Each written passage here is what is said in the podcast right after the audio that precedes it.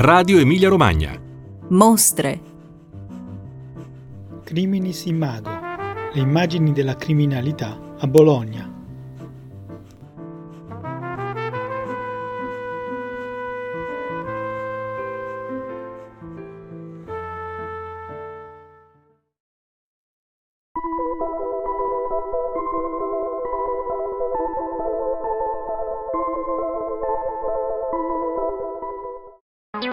Qui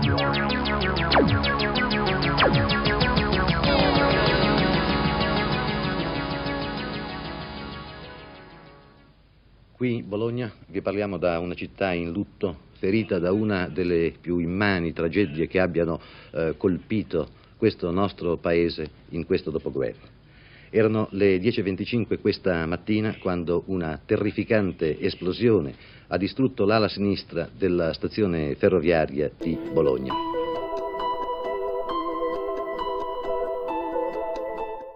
Ieri sera, pochi minuti alle 22, un vero e proprio comando ha assalito la pattuglia dei giovani militari che stavano perlustrando le vie del quartiere Pilastro. Come di consuetudine in questi tempi, dopo gli episodi di intolleranza contro gli extracomunitari alloggiati in una scuola e anche altri episodi gravi.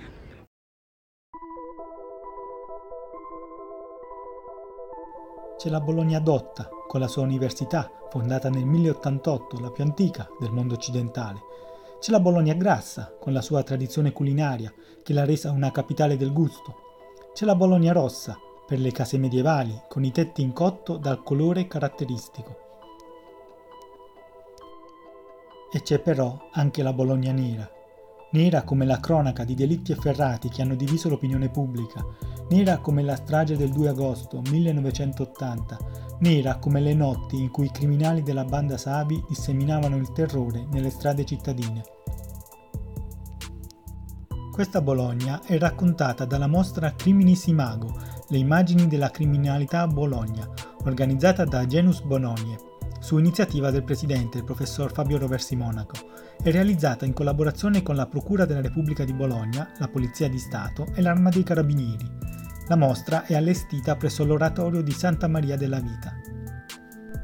La mostra presenta, per la prima volta insieme, 100 scatti in bianco e nero dei fotoreporter Walter Breveglieri e Paolo Ferrari, che hanno immortalato con i loro obiettivi i crimini a Bologna della seconda metà del secolo scorso.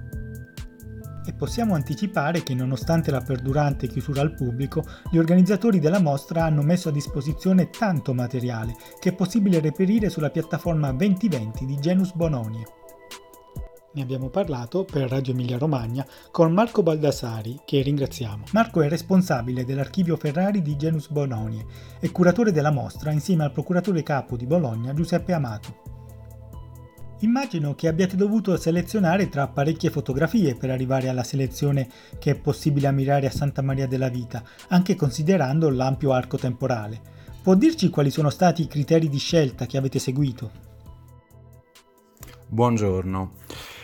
Sì, abbiamo selezionato eh, tra un numero considerevole di fotografie dell'archivio eh, Paolo Ferrari, Genus Bononie e poi ehm, in realtà abbiamo integrato anche con l'archivio di Walter Breveglieri che è gestito da, eh, da Minerva Edizioni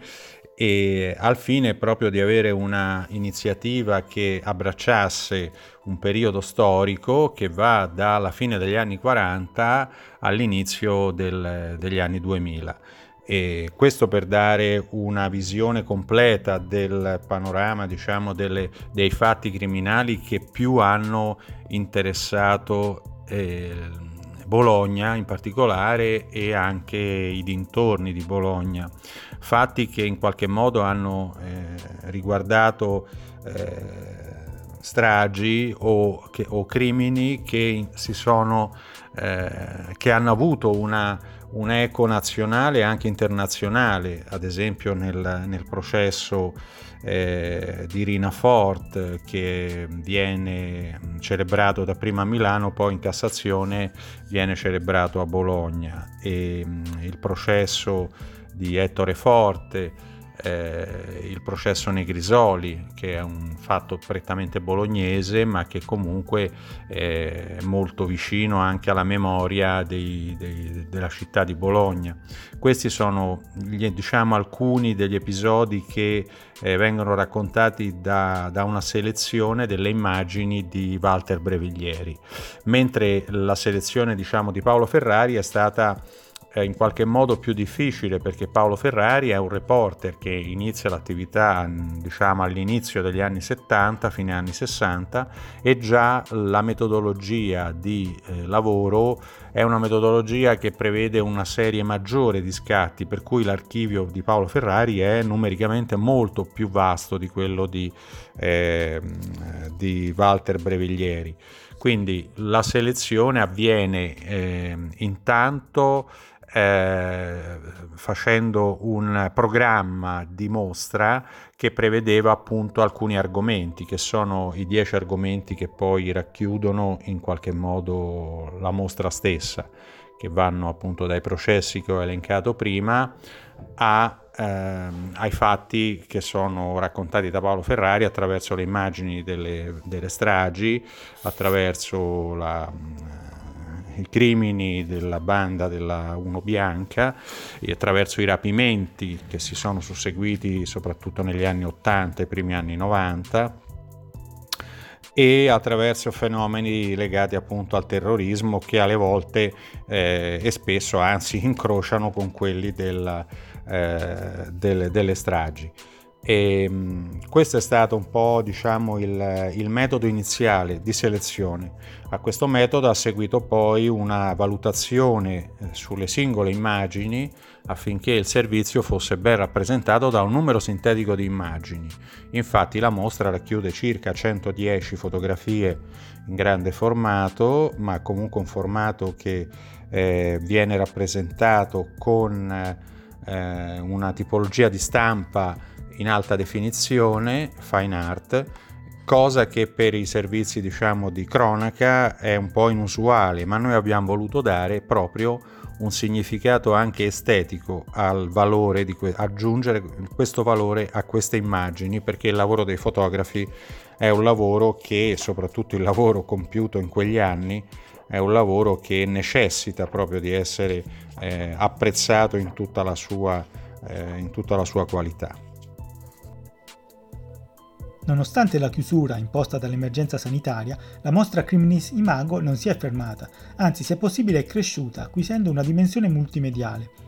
Sulla piattaforma 2020 di Genus Bononie sono infatti disponibili i racconti in video di alcune firme del giornalismo bolognese che furono testimoni di quegli anni. Era un progetto che avevate già previsto o l'avete lanciato in corsa? E credete che la dimensione online sarà una prospettiva interessante anche quando, speriamo presto, potremo tornare a frequentare le mostre di persona? Sì, la chiusura purtroppo è avvenuta dieci giorni dopo, la, dopo l'apertura della mostra e causa appunto le disposizioni del ministro Franceschini e del governo in merito alla chiusura dei musei al, rispetto al Covid, di cui eh, non solo diciamo, il mio modesto parere, ma soprattutto quello del presidente, il professor Roversi Monaco, di Genos Bononie e eh, di tutta la cultura di tutto il mondo della cultura si è espresso contrariamente a questa idea di dover chiudere musei che eh, rispettano distanziamento, non si parla nei musei, non ci sono situazioni diciamo eh, pericolose, ha fatto sì che comunque eh, tutti i musei in Italia fossero chiusi, che è la maggiore, diciamo, una delle cose più importanti che l'Italia ha prodotto nel corso della sua storia. Nel nostro caso noi abbiamo dovuto chiudere dopo dieci giorni e con eh, appunto eh, la società che si occupa della gestione dell'immagine della mostra, Mac Partners, e loro appunto hanno mh, ideato questa serie di interviste molto interessanti che vanno al di là di quella che è la mostra stessa. Sono interviste a quattro giornalisti che hanno eh, in qualche modo, che sono stati eh, testimoni di questi fatti che vengono raccontati in queste immagini, in queste bellissime immagini, e questi giornalisti eh, sono in ordine eh, Varesi, Moscato, Vendemmiati e Leoni quattro giornalisti che eh, hanno lavorato per vari giornali, dalla Repubblica al Corriere della Sera, all'agenzia ANSA, al resto del Carlino, e sono stati coloro che hanno testimoniato a livello nazionale questi fatti, li hanno raccontati attraverso eh, gli articoli nei giornali o nelle interviste alla RAI. E questo ha dato certamente una, un completamento eh, di, di, di, quella che è già la mostra e ha dato anche questa possibilità di conoscere i fatti attraverso eh, questi testimoni che in qualche modo sono eh, testimoni sul campo così come lo erano i fotografi e, e quindi eh, aggiungere, dare un contenuto diciamo eh, aggiuntivo a quella che è, eh, che è la mostra. E credo che questa iniziativa eh, sia utile anche nel momento in cui speriamo eh, possiamo riaprire in maniera, in maniera adeguata l'esposizione per permettere ai cittadini italiani e bolognesi di visitare questa mostra.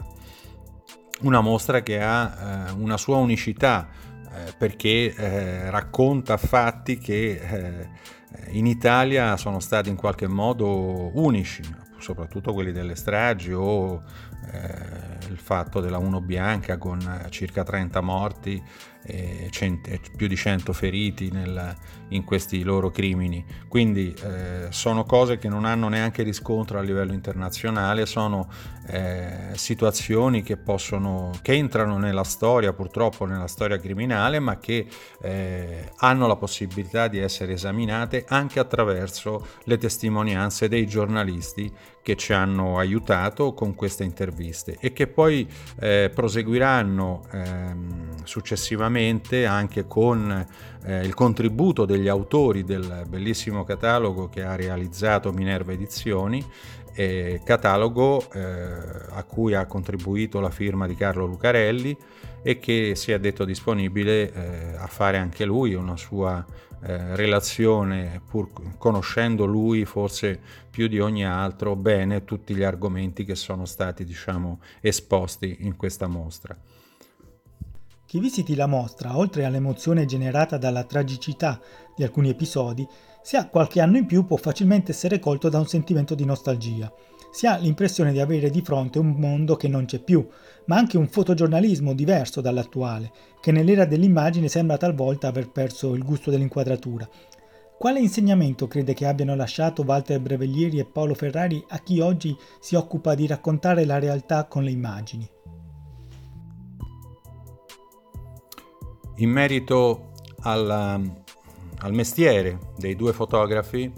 Certamente il fotogiornalismo, in particolare eh, il fotografo di cronaca, in pratica non, eh, non, è più quello degli anni che noi qui raccontiamo. In pratica dal momento dall'avvento del digitale, come poi alcuni dei giornalisti hanno già raccontato, dall'avvento del digitale cambia il mondo e in quegli anni diciamo Paolo Ferrari termina anche la sua attività e eh, soprattutto nell'utilizzo diciamo, degli smartphone o di mezzi diciamo così, di eh, comunicazione come i cellulari, eh, questi hanno modificato eh, il lavoro del fotogiornalista. Il fotogiornalista era un personaggio che era incollato alla radio, ascoltava le eh, segnalazioni della polizia in merito a, a, a, chiamate di fatti di cronaca, correva sul luogo, alle volte arrivava prima della polizia stessa, era sempre sul luogo del crimine e gli era permesso di fotografare i luoghi del crimine, oltre alle fotografie che naturalmente la polizia scientifica eh, realizzava per i propri usi di carattere diciamo giudiziario. E una parentesi ecco la fotografia scientifica eh, noi l'abbiamo raccontata anche in questa mostra, due sale dedicate eh, proprio a questo tipo di fotografia, che comunque è una fotografia molto interessante anche da un punto di vista eh, grafico, fotografico, estetico, non solo di rappresentazione dei luoghi, perché comunque rappresenta la cruda realtà eh, senza, diciamo, in qualche modo l'interpolazione del, eh, dell'autore, mentre appunto con, con Walter Breviglieri e Paolo Ferrari abbiamo due autori che, eh, che raccontano un percorso, un percorso di lavoro eh, che si è sviluppato eh, durante la loro carriera e che, e che, in qualche modo ci restituisce una, un'epoca che, eh, come dice lei nella sua domanda, un'epoca che non c'è più e che comunque eh, vive in queste immagini e rimane nella storia, per cui il, il lavoro diciamo, che conduciamo nell'archivio Ferrari è proprio questo, di valorizzare il patrimonio eh, di, questo, di questo archivio attraverso la conoscenza, attraverso abbiamo un sito, eh, il sito dell'archivio Ferrari Genus Bononie, dove posso, si possono trovare 12.000 immagini che possono essere scaricate direttamente in alta risoluzione eh, tramite poi una richiesta specifica delle, delle, singole immagini oppure possono essere liberamente scaricate in bassa risoluzione. E, queste, e questo è un patrimonio per la città, un valore aggiunto che Genus Bononie offre offre alla città e agli studiosi eh, di, di, diciamo della, di tutti i fatti che eh, riguardano il, la seconda parte del Novecento. Ecco, quindi possiamo vedere attraverso questa mostra eh, una modalità di lavoro che oggi non abbiamo più e siamo grati a, Walter Breviglieri che ha donato poi l'archivio alla Minerva Edizioni e a Paolo Ferrari che ha donato l'archivio a Genus Bononie affinché questo archivio continui a parlare attraverso le immagini per raccontare una storia che eh, deve rimanere nella nostra memoria. Bene, ringrazio Marco Baldassari per il tempo che ci ha dedicato e nell'attesa di poter visitare di persona questa mostra invito tutti a fare un giro sulla piattaforma 2020 dove c'è davvero del materiale molto interessante. Grazie e arrivederci. Grazie.